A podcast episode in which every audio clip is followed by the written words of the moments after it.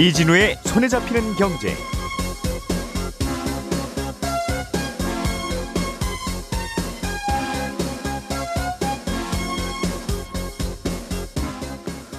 안녕하십니까 이진우입니다. 경기도의 분당, 일산, 산본, 중동 그리고 평촌 어, 90년대 초반에 지어진 우리가 흔히 신도시라고 하면 떠올리게 되는 일기 신도시들이 바로 이 도시들입니다. 80년대 후반에 서울로 계속 사람들이 몰리고 그러면서 집값이 오르니까 좀 다른 곳에 집을 짓자는 목적으로 서울 근교에 인위적으로 만든 이런 동네였는데요. 이제 지어진 지 30년이 된 그래서 신도시라고 부르기에도 뭔가 좀 어색한 이 도시들이 최근에는 재건축이라는 키워드로 다시 언론의 주목을 받고 있습니다. 그동안은 규제 때문에 잘 안 될 것 같았는데 새 대통령 당선자가 무리 없이 이 동네에서도 재건축을 추진할 수 있도록 하겠다고 했고 대통령직 인수위원회에서도 신도시 특별법을 추진하겠다고 하면서 이 재건축에 대한 관심이 커지고 있습니다. 그런데 생각보다 이 일기 신도시 재건축은 또 잘 안 될 것 같다는 의견도 나옵니다. 재건축이라는 게 오래된 건물을 부수고 그 자리에 새 건물을 올리면 쉽게 될 것 같은데 이게 또 왜 잘 안 될 것 같다는 건지 오늘은 그 얘기를 좀 자세하게 들어보려고요. 이게 어린이날 아침에 다루기에는 좀 무거운 주제 같기도 합니다만 또 우리 아이들이 나중에 자라면 살게 될 동네 이야기도 하니까 관심 갖고 들어주시면 좋겠습니다. 자, 5월 5일 목요일 손에 잡히는 경제 바로 시작하겠습니다. 우리가 알던 사실 그 너머를 날카롭게 들여다봅니다. 평일 아침 7시 5분 김종배의 시선 집중.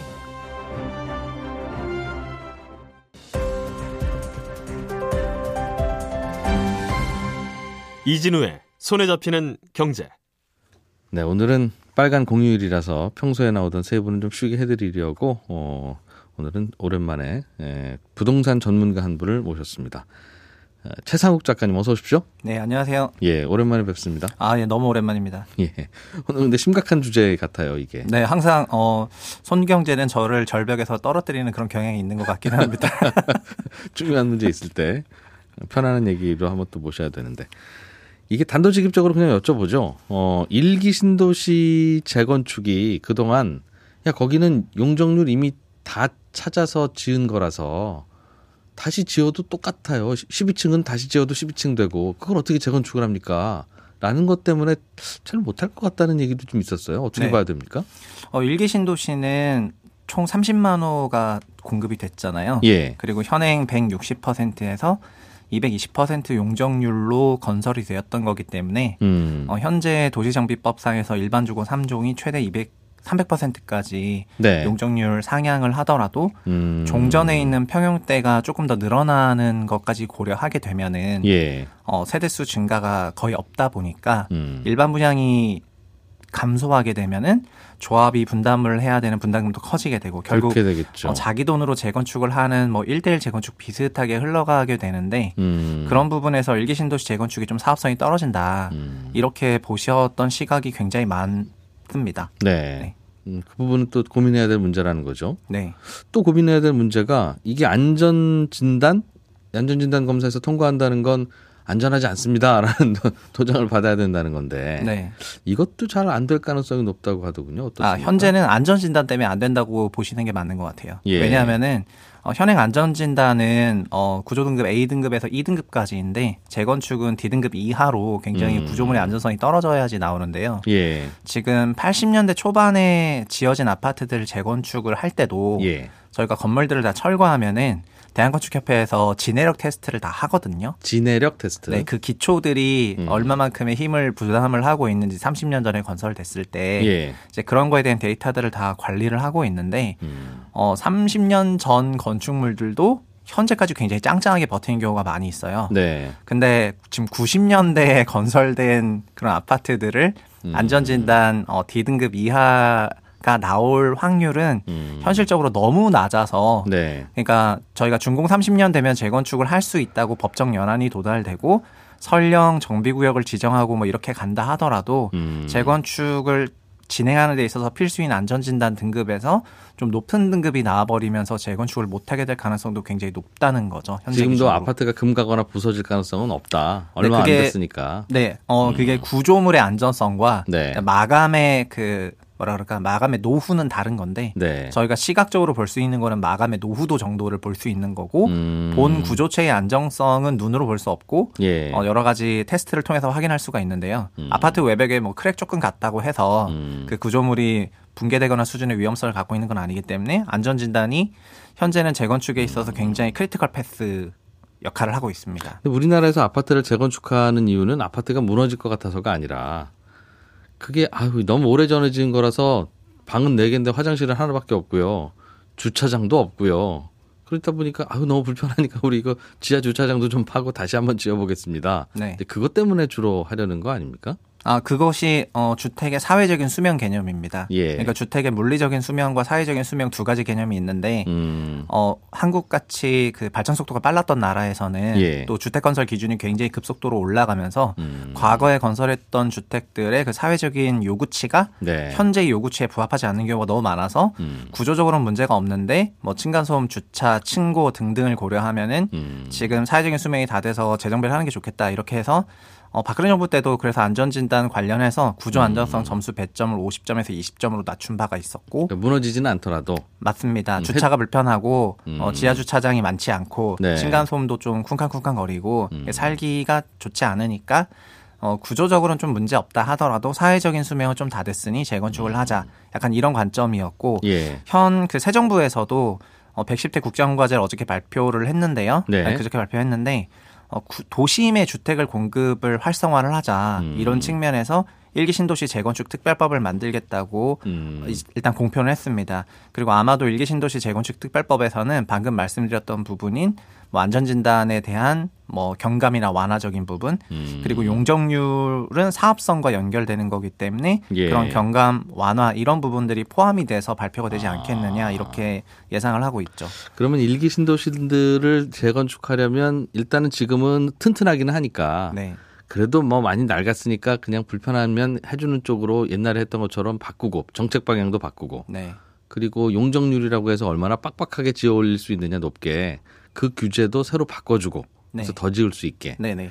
그렇게 해야 가능할 거고 그렇게 또 하면 가능하다는 말이네요. 네, 뭐 가능은 한데 네. 이제 그 다음부터는 뭐 여러 가지 실질적인 문제들이 좀 있을 수밖에 없고요. 제일 뭐가 고민입니까? 그게 그거? 안전진단이 너무 너무 너무 새 건물이라는 거죠. 그러니까 아. 30년 정도의 90년대 지어진 건축물로는 음. 어 사실 굉장히 구조적으로 탄탄하게 나오기 때문에 네. 이게 안전진단을 거의 폐지하는 수준이 아니고서는 통과하기가 음. 조금 어렵지 않나 이런 현실적인 이유가 있고요. 예. 두 번째는 어, 구조물이 안전한 경우에는 저희가 건- 골조를 그대로 두고 음. 내부를 바꾸는 리모델링이라는 건축법에 있는 또 다른 사업 모델이 존재하는데 네. 그러니까 저희가 골조를 구조물을 봤을 때 너무 오래됐다면 재건축을 음. 하고 네. 좀 나름 새 건데 오래됐다면 리모델링을 하고 음. 그래서 A, B, A나 B 등급은 리모델링으로 가고 D 등급이나 E 등급은 재건축으로 가고 이렇게 양방향 투트랙 코스를 밟고 있는데 네. 현재 일기 신도시 주변에서는 리모델링이 좀 자생으로 올라오고 있습니다. 음. 리모델링 같은 경우에는 구조물이 안전하고 네. 그다음에 준공 연한도 좀 오래되다 보니까 내부가 좀 헐어서 음. 자생적으로 올라오고 그리고 경기도도 리모델링 시범 사업을 하면서 리모델링을 촉진을 하고 있어요. 네. 그래서 분당이나 평촌이나 일산 같은 데 리모델링 시범 사업들이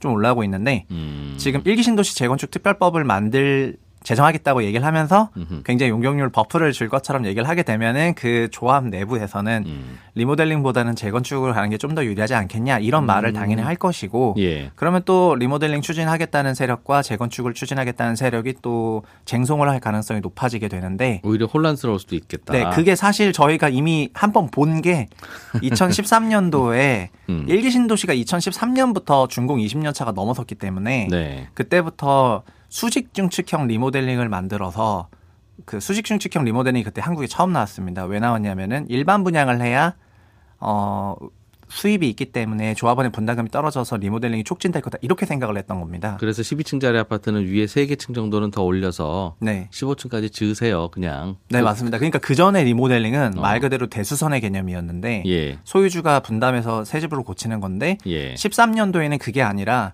지금 리모델링 해야 될 주택이 너무 많다. 일기 신도시를 포함해서 91년, 95년 준공된 주택이 180만 채가 넘는다. 네. 그거를 리모델링을 해야 되는데 자기 자본으로 하기에는 주택 가격 레벨도 굉장히 낮고 분담금 규모가 너무 크니 음. 수직 증축 리모델링 같은 약간 정비 사업스러운 일반 분양이 존재하는 수직 증축 리모델링을 만들어 가지고 팔아서 건축비 메꿀 수 네, 있도록. 일반 분양을 해서 분양 수입이 생기면 음. 그걸로 분담금을 낮추는 재건축 같은 리모델링을 하자고 13년에 리모델링 활성화 방안을 내, 내게 됩니다. 네. 그리고 2014년에 9.1 부동산 대책이라고 재건축을 활성화하는 방향을 또 내게 되거든요. 아하. 그러니까 1년 사이에 리모델링 활성화했다가 재건축 활성화했다가를 내게 되니까 둘 중에 뭘 해야 되지 우리가? 아 그래서 리모델링으로 추진하던 리모델링 추진위들이 그때 굉장히 많이 drop이 됐어요. 차라리 재건축이 낫다. 네, 좀 더 기다려서 그럼 10년 정도 지나면은 재건축을 하자 이렇게 해서 그 당시 많이 drop이 됐는데 음. 지금 공교롭게도 2020년부터 일기 신도시 주변으로 다시 리모델링이 활성화되고 있어요. 리모델링은 어, 지구 지정이나 이런 top-down 방식이 아니라 소유주들이 우리 그냥 리모델링을 하자 이러면 자생적으로 추진하는 하면 방식이거든요. 되는 거죠 그냥. 예. 네. 그래서 리모델링을 할 만하니까 이렇게 가고 있는데 안전 진단 통과할 필요도 없고. 아니요. 리모델링은 안전 진단에서 구조 점수가 높아야 돼요. A 등급이나 B 등급. 아, 기존 너, 무 구조체가 낡아서 너무 낡아서 무너질 네. 것 같은데 리모델링 하는 건 오히려 안 맞아요. 된다. 그런 건 재건축해야 되는 거고요. 알겠어요. 구조가 음. 단단하면 리모델링 가는 건데 그래서 자생적으로 리모델링 올라가고 있는데 다시 새 정부에서 일기 신도시 특별법을 만들어서 재건축을 굉장히 촉진할 것처럼 얘기를 하니까 음. 어 약간 이런 부분이 있는 거. 그리고 정확히 말씀드리면 원래는 윤석열 대통령 공약집에서는 네.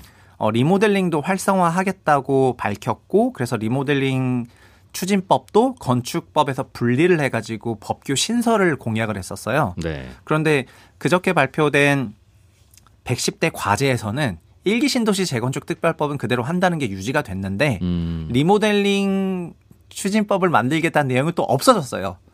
그러니까 재건축으로 가자는 거군요. 아 그래서 뭐 어떻게 교통 정리가 되는지 더 깊게 봐야 되겠지만 네. 어, 재건축, 리모델링에 대해서는 좀 힘을 뺀 것 같은 느낌이죠. 재건축은 그대로 굉장히 유지를 하는 느낌이고요. 근데 이제 일기 신도시 재건축에 자꾸 신경이 우리가 쓰이는 이유는 여기가 한꺼번에 집단적으로 지어진 곳이잖아요. 뭐 한 1, 2년 만에 우와 다 올라갔네. 그렇게 그러다 보니 나이들이 다 똑같아서 네. 한꺼번에 낡아가기 시작할 텐데 지금 네. 30년이니까 뭐 좀 더 사세요 할 수 있지만 50년이 되고 그러면 다 50년짜리 아파트가 되니까 네. 다 같이 재건축을 해야 되는데 그러면 거기 있는 분들이 다 같이 나가야 될 거 아니겠어요? 네. 어디로 이사를 나가냐 이분들이. 아, 그게 실질적인 일기 신도시 재건축이 어려운 가장 큰 이유 중에 하나입니다. 예. 어, 그러니까 중공연도가 동일해서 음. 재건축이라는 건 어쨌든 관할 구청에서 정비구역을 지정을 해야 돼요. 네. 어, 그런데 동일하게 준공된 연도에 그런 아파트 단지가 몇만 채씩 있는 지역에서 예. 어디를 지- 먼저 지정을 하죠? 다 낡았죠. 그선 사실은. 지정의 이슈와 음. 후 지정의 이슈가 존재해서 네. 그 선후 지정의 시차로 인해 가지고 그 시 안에서도 굉장히 많은 이견들이 존재할 수밖에 음. 없거든요. 네. 그래서 저희가 준공 30년 되고 나서 지정을 해야 되는 입장에서도 음흠. 거의 뭐 엄- 상당한 민원을 각오하고 지정을 해야 되는 이슈가 있고 두 번째는 음. 어 그렇게 지정을 하고 나서 말씀하신 대로 사업이 진행이 된다 하더라도 예. 동시다발적으로 노후화가 되는 부분에 대해서 재건축을 진행하게 되면은 음. 상당한 규모의 이주 수요가 발생을 하고 그렇겠죠. 그렇게 상당한 규모의 이주 수요를 수용하기에는 현재 경기도의 주택 공급 컨디션이 전국에서 가장 최저라는 얘기입니다. 음. 저희가 인구 1000명당 주택 수를 가지고 주택 보급률을 판단을 하는데 예. 어, 전국으로는 420호에 가까운 상당히 높은 주택 보급률을 가- 공급 정도를 갖고 있지만 인구 1000명당 420개 정도의 집이 있는데 전국은 전국으로는 예. 그런데 수도권에서도 경기도는 예. 여전히 380이 안 되거든요. 집이 모자란다는 뜻이군요. 네, 경기도로 인구 유입이 가장 많고 예. 이게 뭐 지방 소멸이라든가 서울에서 나오시는 음. 분까지 다 연결된 거고 예. 그러니까 경기도는 인구 가구 추계상으로도 2060년까지 계속 가구 수가 증가하고 인구 수가 증가하는 지역인데 예. 그러다 보니까 주택을 열심히 짓는데도 불구하고 천명대 주택 수가 너무 타이트해서 음. 주택 보급이 굉장히 빡빡한데 여기서 그 몇만 호 정도 되는 그런 아파트를 동시에 멸실해버리게 되면은 음. 어, 상당한 이주 수요가 발생할 수밖에 없어서 이것이 주거 불안으로 이어질 가능성이 높다는 게 예. 현실적인 이유가 되겠고요. 네. 그리고 이진우 기자님 얘기하신 것 중에 저희가 이런 논의를 하면서 빠뜨리는 게 있는데요. 예. 일기 신도시는 30만 호밖에 안 되는데요. 예. 91년에서 95년에 준공된 아파트는 180만 채예요. 그 중에서 아. 일기 신도시는 그래도 챙김을 받고 있는데 다섯 개 신도시로 건설돼 가지고 한 30만 원 되는 건 네, 지금 30만 우리가 원 되는 건 분당, 일산, 평촌, 중동 어 여기 이런 특, 데는 특별법도 네, 만들면서 특별법도 우리가 만들고 너네 막 케어해 줄게 이렇게 하고 있는데 예. 연도 똑같은 150만 채의 이름 없는 신시가지 아파트들이 어, 중공 연한도 동일하게 도래가 되는데도 불구하고 전- 챙김을 못 받고 있거든요. 전국에 네. 예를 각 들면 도시에 예를 뭐 들면 어떤- 아니 뭐 이제 대전 둔산 지역이 됐던 아. 뭐 제주는 신제주가 됐던 부산은 해운대 우동 지역이 됐던 이런 아. 예, 예, 예. 그 신시가지 지역들이 예. 어 연식이 똑같은데 그 일기 신도시만 신도시라고 불리고 있는 거죠. 아, 똑같이 집단적으로 낡아가고 있고 결국 사람들 모여 사는 규모도 비슷한데 네. 수도권 일기 신도시라는 이름으로 우린 자꾸 관심을 갖고 있지만 지금 그 29만 호, 30만 호가 문제가 아니라 네. 170, 170, 180만 호가 지금 전국에서 똑같은 고민 끌어안고 있습니다. 네, 맞습니다. 그래서 나머 그 아. 91, 95년에 준공된 180만 호 아파트들이 지금 자생적으로 리모델링을 일부에서 하고 있고 예. 다만 일기 신도시는 좀 특별법을 만든다고 하니까 일기 신도시는 재건축으로 갈 가능성이 조금 높아지는 게 사실이고요. 예. 나머지는 좀 리모델링을 가지 않을까 이런 생각하고 있는데 이게 전부 다 비슷한 연도에 준공된 그 동일한 와. 이주 수요의 원천이기 때문에 음. 이런 부분에서 뭐 주택 가격 불안 요인이 존재하긴 하는 거죠. 그래서 실은 뭐 한 30년밖에 안 됐으면 좀 더 살아도 되죠. 사회적인 뭐 자원 낭비 문제도 있고 사실은. 그런데 말씀하신 대로 이게 집단적으로 늙어가고 그런 한꺼번에 재건축을 해야 되는데 한꺼번에 다 할 수는 없잖아요. 네. 그러니까 초, 하- 초등학교에 화장실이 하나밖에 없으면 점심시간 끝나고 1학년부터 6학년까지 다 몰려가면 안 되지 않습니까? 네. 그러니까 좀 급하지 않아도 야 그냥 1, 1학년 빨리 1교시 끝나고 화장실 가 다녀와. 빨리 해야 네. 그래야 한 번씩 화장실 가죠. 아, 좋은 비유십니다. 네, 그러니까 네. 30년밖에 안 됐지만 얼른 얼른 그래도 빨리 재, 재건축을 하든 해야지. 그래야 그 다음에 또 한 35년 된데도 얼른 하고 그래서 간신히 끝내지. 네. 다들 안 낡았는데 괜찮아요라고 버티고 있으면 이거 한꺼번에 재건축 되고 말씀하신 대로 그거 잠깐 그 사이에 이주할 만한 것도 네. 엄청나게 큰 수용소를 마련해야 되잖아요. 네. 아, 그래서 있- 윤석열 있겠어요? 대통령 공약집에서는 예. 어, 그 3기 신도시의 지역을 1기 신도시 재건축을 위한 이주 지역으로 배정하는 내용이 어, 대통령 공약집에 들어 있었습니다. 아, 아, 지금 뭐 세정도 110대 공약집이 아니라 그 대통령 공약 후보 시절의 공약이 들어 있었는데 예. 아마 그런 부분이 3기 신도시를 그렇게 활용할 생각이기는 한 것 같습니다. 다만 3기 신도시 역시 준공되기에는 꽤 오랜 기간이 남았기 때문에 음. 아마 새 정부 임기 기간 중에서 1기 신도시가 재건축이 실제로 뭐 추진되거나 할 가능성은 예. 어, 뭐 착공까지 갈 가능성이 좀 낮다고 볼 것 같고요. 음. 다만 일기 신도시 재건축에 대한 어떤 명분이라든가 필요성이라든가 이런 부분에 대해서는 좀 음. 공감대가 어느 정도 있긴 있어서 네. 이거를 좀 촉진하는 형태로 진행은 될 것 같고 그런 네. 말씀하신 실무적인 문제들은 이제 하나씩 풀어나가야죠. 근데 삼기 신도시라고 하는 게 고맙게도 일산 옆에도 하나 있고 분당 옆에도 하나 있고 평촌 옆에도 하나 있고 산본 옆에도 하나 있으면 네. 딱 됐네. 이쪽으로 먼저 이주시키고 그 사이에 낡은 신도시 재건축하고 다시 이- 이주해서 옮겨오시고 그 다시 이제 빈 거기는 이제 분양하면 되겠네. 하면 되는데 삼기 신도시가 그렇게 일기 신도시들하고 짝꿍 맺을 수 있을 만큼 바로 옆에 있는 게 아니잖아요. 네, 아니죠. 그러니까 분당에서 재건축 시작할 때 저기 저 고양시 가서 잠깐 살다 오세요 하면 그 좀 잘 안 되지 않습니까? 네, 분당 지역이 삼기 신도시와 인접하지 않은 네. 좀 그런 일기 신도시 지역이긴 하고요. 어, 다른 지역 같은 경우에는 삼기 신도시가 어느 정도는 인접해 있긴 해서 음. 그 수용이 될 거라고 생각을 하거든요. 분당 그러니까 지역만 좀 평촌 문제군요. 옆에도 있고, 예. 네, 부천 하고 일산 옆에도 있고, 아? 그렇기 때문에 어느 정도 매칭이 되는데 분당 음. 지역이 삼기 신도시가 없는 지역이고, 그래서 분당이 조금 어, 어려움이 있는 건 사실인 것 같습니다. 아, 그럼 예를 들면 일, 짝꿍 도시가 짝꿍 신도시가 있는 네, 일산이나 평촌 같은 곳은 일산에 집이 100채가 있다고 가정하면 그 옆에 있는 신도시에는 집이 몇 채가 있어요. 즉 여쭙는 이유가 한 20채밖에 없어요. 그러면 아, 일산 신도시를 5등분해서 다섯 번에 걸쳐서 신, 그 돌아가면서 재건축을 해야 되겠구나. 거기 그쪽을 잠깐 사, 사셔야 되니까. 그런 네. 계산이 나오니까 그게 규모가 어떻게 되는지도 좀 해봐야 될 것 같은데요. 아, 그러니까 삼기 신도시라고 말한 대 일곱 개의 대도시, 중도시, 소도시 다 합치면 42만 가구인데 예. 어, 그 42만 가구 중에서 전부 다 일기 신도시 재건축으로 버퍼주택으로 쓰는 건 아니고 음. 이미 거기서 50% 넘는 가구는 다 공공분양으로 소진하거나 공공임대로 돌리고 음. 민간주택 일부를 돌리고 하게 되는데 그중에 일부를 쓴다는 거기 때문에 예. 그리고 동시에 그러니까 아까 화장실 1학년부터 6학년까지 6개를 동시에 바꾸는 게 아니라 예. 두개 두 개 두 개 이렇게 하겠다는 그런- 얘기니까 그런 거죠. 한 예. 3분의 1 정도 수요를 할 만한 그런 가구를 활용하지 않을까 이렇게 예상합니다. 음, 알겠습니다. 그리고 일기 신도시 뭐 전국에는 일기 신도시뿐만 아니라 170만 채 정도 되는 비슷한 시기에 낡아가는 아파트들이 있다고 들었는데 거기를 다시 이제 재건축을 하- 하려면 어 이게 용적률을 다 써- 소모한 거라서 네. 더 빽빽하고 더 높게 허가를 해줘야 되는 거죠 새롭게.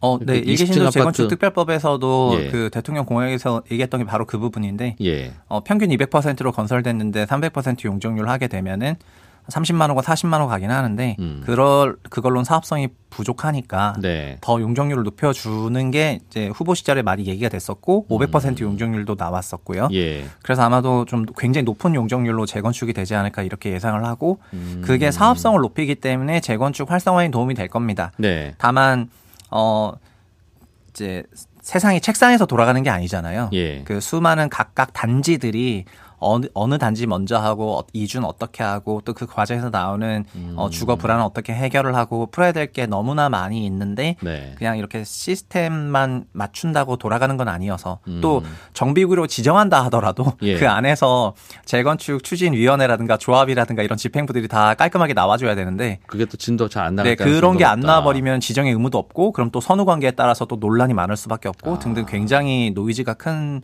사업이 일개 신도시 재건축인 것 같습니다. 근데 전국에 그게 170만 호 정도 되면 복잡복잡하겠네요. 정말 앞으로 한 10년 후에 후부터는.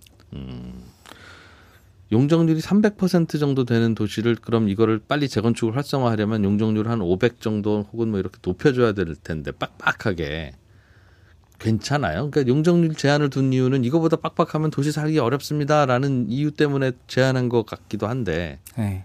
그- 그냥 아예 그냥 더 높이 사세요 하면 어, 괜찮습니까? 그 인프라가 받아낼 수 있어요? 그 교통이라든가 뭐 상하수도라든가 주택 공급이 있는 지역으로는 뭐 신축 주택에 대한 수요는 여전히 있어서 예. 아마 이런 식으로 일개 신도시를 고밀도로 재건축을 하게 되면은 음. 어, 수도권으로의 집중과 쏠림은 더 많아질 수밖에 없다고 생각을 하고 예. 이것이 그래서 수도권 과밀화라든가 집적을 높이는 게 좋은지에 대한 그런 가치 판단은 이제 해야 될 네, 일인데 각자 해야 될 것 같고요. 그 하나가 더 말씀드리고 싶은 거는 네. 현행 재건축은 어느 정도 임계치에 도달을 했거든요. 그러니까 종전의 재건축은 일반 분양을 통해서 남의 돈으로 네. 어, 조합원들이 분담금을 내지 않으면서 음 흠. 재건축을 하는 방식으로 돌아갔었고 이게 200% 이하 용 재건축까지 문제가 없었는데 네. 200%를 넘어가는 남의 돈이 아니라 내 돈을 내야 되는 그런 타이밍이 되다 보니까 음. 갈등이 생기는 건데 잘 이거를 정부가 다시 남의 돈으로 해라. 이렇게 아. 지금 가이드라인을 던진 거란 말이에요. 더- 그렇죠. 더 높게 지을 수 있게 네, 더 높게 거네요. 지을 테니까 너네 돈으로 하지 말고 남의 돈으로 해라. 이렇게 가이드라인을 던진 거기 때문에 그래서 이게 뒤로 가면 갈수록 더 초고밀도로 갈 수밖에 없이 막 300%가 음. 600%로 이렇게 될 수밖에 없어서 이게 옳은 방향인지에 대해 가지고는 퀘스천이 있는 거죠. 최상욱 작가였습니다. 고맙습니다. 감사합니다. 네, 오늘은 어린이날과 좀 어울리진 않지만 일기 신도시 재개발 재건축 전망에 대해서 얘기했는데 생각보다 좀 심각한 주제네요. 예.